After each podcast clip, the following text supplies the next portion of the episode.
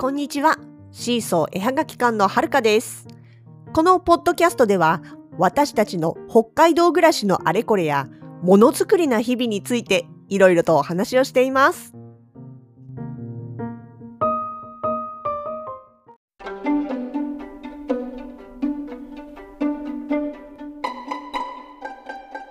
我が家の冷蔵庫。いや、冷凍庫です。冷凍庫今、鹿肉で満杯なんです。いや、あの、先日もね、ちょっと鹿肉解体のお話で、あの、喋ってますけれども、鹿肉をね、いただいて、まあ、うちの方で足を、こう骨をね、ばらして解体したわけなんですけれどもね、なんせ、なんせ、足一本でも大きいわけですよ。あの鹿のオスでしたからね。で、しかも鹿肉ほら、いつ次手に入るかわかんないからって言って、まあまあ、どうしてもってなればスーパーで売ってますけれども、でもね、まあせっかくこう、売ってきたよっていうのをいただけるんであれば、その方がありがたいもんですから、でも次いつもらえるかわかんないなと思うと、ついついケチって、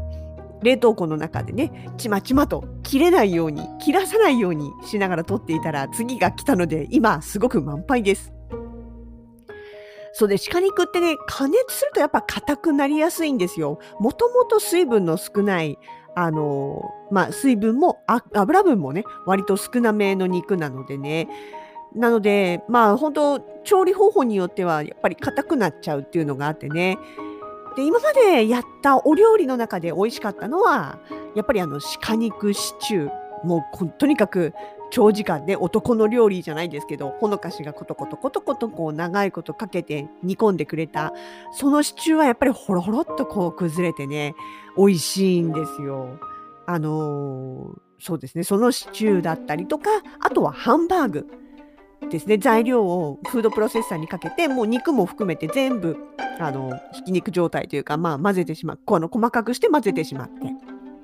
で、それをまあ、普通の豚肉、ひき肉、豚とか牛のひき肉のハンバーグと同じような形でね、作ると、これはこれでね、すごく鹿肉の、なんていうのかな、肉の風味が出て、で、もちろんあの、ジューシーになりますしね、美味しいんですよね。当然柔らか、さすがにひき肉なんで、その硬いとかっていうのもないですし。あとね、最近あの、ほのかさんが何回か作ってくれた roast deer。まあ、あの、鹿肉なんで deer なんですけども、要はあの、ローストビーフと同じ形で作るやつですね。あれもね、結構なんていうのかな、特別感があって美味しかったですね。で、もちろんね、そうそう、番外編としてあの、ルイベ。あの、要は、一回凍らした生肉が、本当はすごく好きだし、一番食べたいんだけども、さすがにね、ちょっとね、ルイベはね、危険っていうか、うん、生肉、まあ、一回冷凍してるから、その寄生虫とかはそれで死んでるとは言っても、うちも業務用冷凍庫でもないですしね。まあ、なんかあっても、ほら、クレッタハンターさんとかもやっぱりあんまりいい思いしないですし、まあ、なんせ自分たちもね、あの、怖い思いしたくないですから。今はね、全然ルイベっていうのは自分家ではやってないんです。お店さんでもし出してるところあればもちろん食べたいなとは思いますけどね。なんでまあそれができないってなると、そう。あとはね、本当は肉で一番手軽で、あと消費できるというのはもう焼くっていうね、一番シンプルな方法なんです。ただね、このね、焼きがやっぱりね、いかんせん硬くなるんでね、どうしてもね、ちょっとうんって二の足を踏んでたんですよね。けど、ふっと思い出したんですよ。あの、ちょっと前に、ブライン液っていうやつを見かけてたんですよね。肉を柔らかくする。ブライン液。なんかちょっと特殊に聞こえるでしょ？でもこれめちゃくちゃシンプルなんですよね。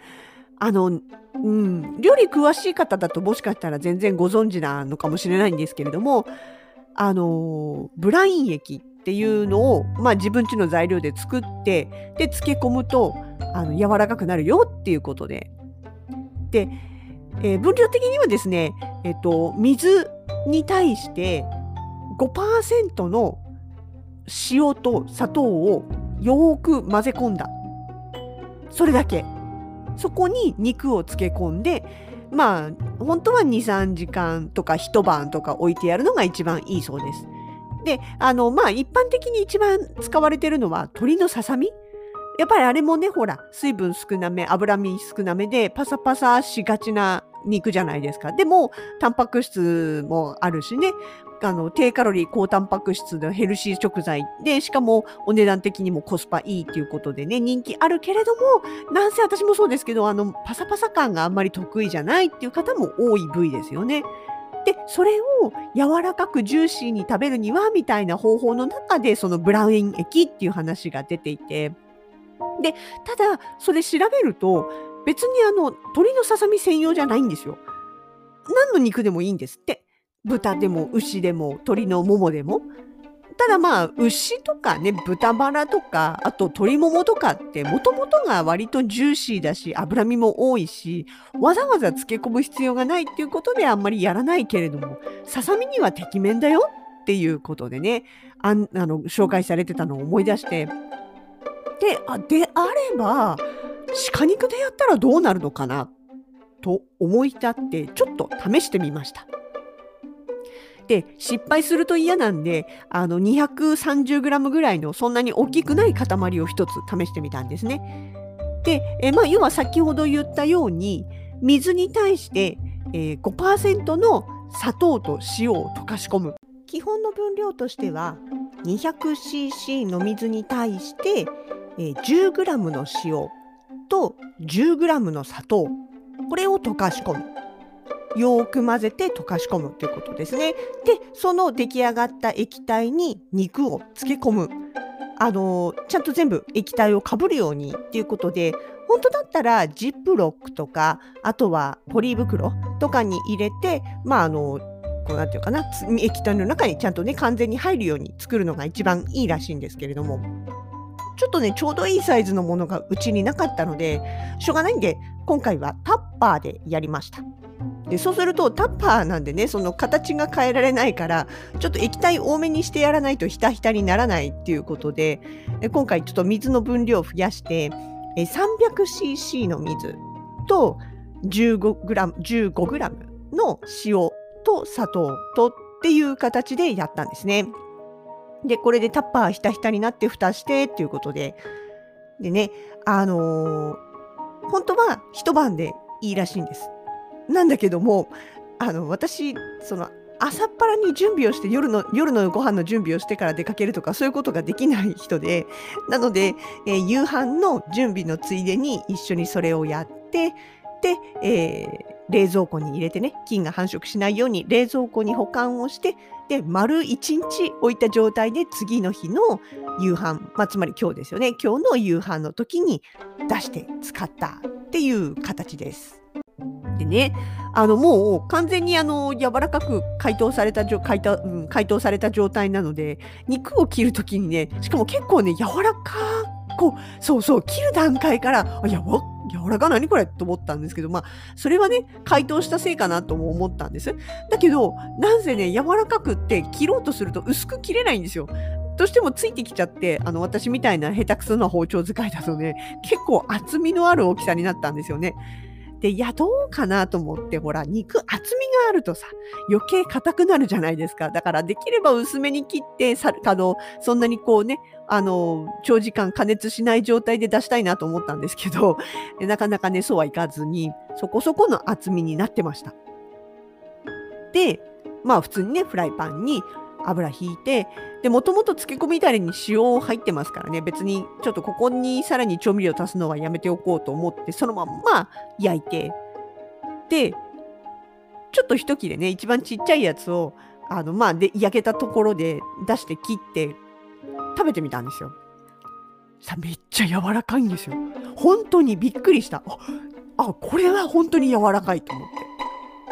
て。で、試しに子供にも一口、あの、つまみ食いさせたんですよね。そしたら、あ、何これ？何肉って言われて、いやいや、あの、普通に鹿肉 それ味でわかるべみたいな、そんな感じで言って、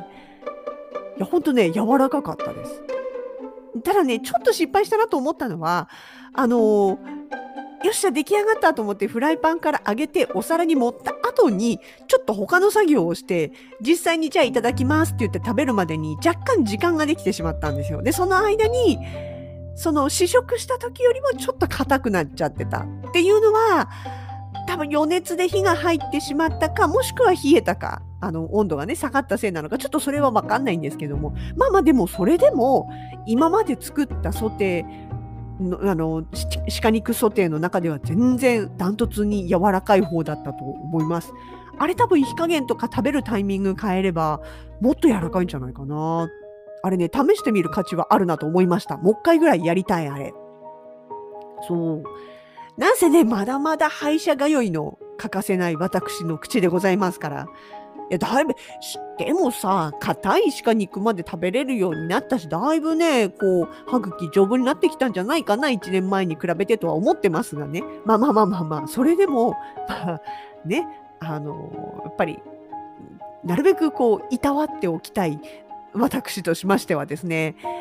柔らかいに越したことはないです。ありがたいです。なぜ簡単ですからね。私、あの、めんどくさがり屋なんで、本当にね、凝った料理とか正直申し訳ないけど、全然ダメなんですよね。特にその前の日から献立を考えといて下準備するとか、あの、朝、夕飯の準備をしてから出かけるとか、そういうことができない人なんで、だからね、凝った料理っていう意味では、ほのかさんの方がよっぽど凝ったものを作ってくれますよ。まあ、で、そんな私なんでね、あの、なぜと手順が簡単じゃないと続かないというか、やってみる気にならないっていうのもあるんですけれどもね。でもこれ、あの、本当このブライン液はめちゃくちゃ簡単だったし、あの、はっきりと効果が分かったので、これは面白かったです。あでね、これね、ブライン液につけた後の肉なんですけど、別に焼きじゃなくてもいいらしいんです。何の料理でもいいんですって。要は下準備、肉の下準備っていうだけの話で、その先の調理方法っていうのは別に揚げ物でも焼き物でも煮るものでも何でもいいみたいなんですよね。でも、うん、だからね、なんか、じゃあもうちょっと違うもの作れてみるかな、面白そうだな、なんていうふうにも思ってます。蒸してみたりとかね、したらどうなるんだろうなと思ってるところですね。あまあまあ、これ、あとね、あの、もともと鶏のささみ用として紹介されてましたから、ちょっとささみもやってみようかなと思ってます。胸肉とかね、そうそうそう、胸肉、ささみとか、その辺でやってみようかなとも思ってます。まあまあ、そんなわけで、大好きな鹿肉で元気も補給いたしましたし、明日ね、明日、明後日、土日、えー、いよいよ東急さんの初めての土日ですね。っていうか、まあ、前回の時が緊急事態宣言で土日が休業だったんで、今回、このクリエイターズマルシェにおいては土日初めてということになります。えっ、ー、と、満を持して、ほのかさんと私と2人体制でお待ちしております。どうなるかね？緊急事態宣言休業明けの土日、しかも明日26日は結構天気いいみたいなんですよね。だから、お天気に誘われて皆さん外に遊びに行ってしまうか、それとも、まあ、久しぶりにやってる百貨店にちょっと行ってみようかなっていう形で来てくださるか。まあもちろんね、コロナ終わったわけじゃないんで、いろいろ対策はしながら、私たちもいろいろ気をつけながらにはなりますけれども、まあそれでもやっぱり売り場に活気が戻ってきたら嬉しいよなっていうのはすごく思います。鹿肉パワーで明日も一日二人で頑張っていきます。どうぞよろしくお願いします。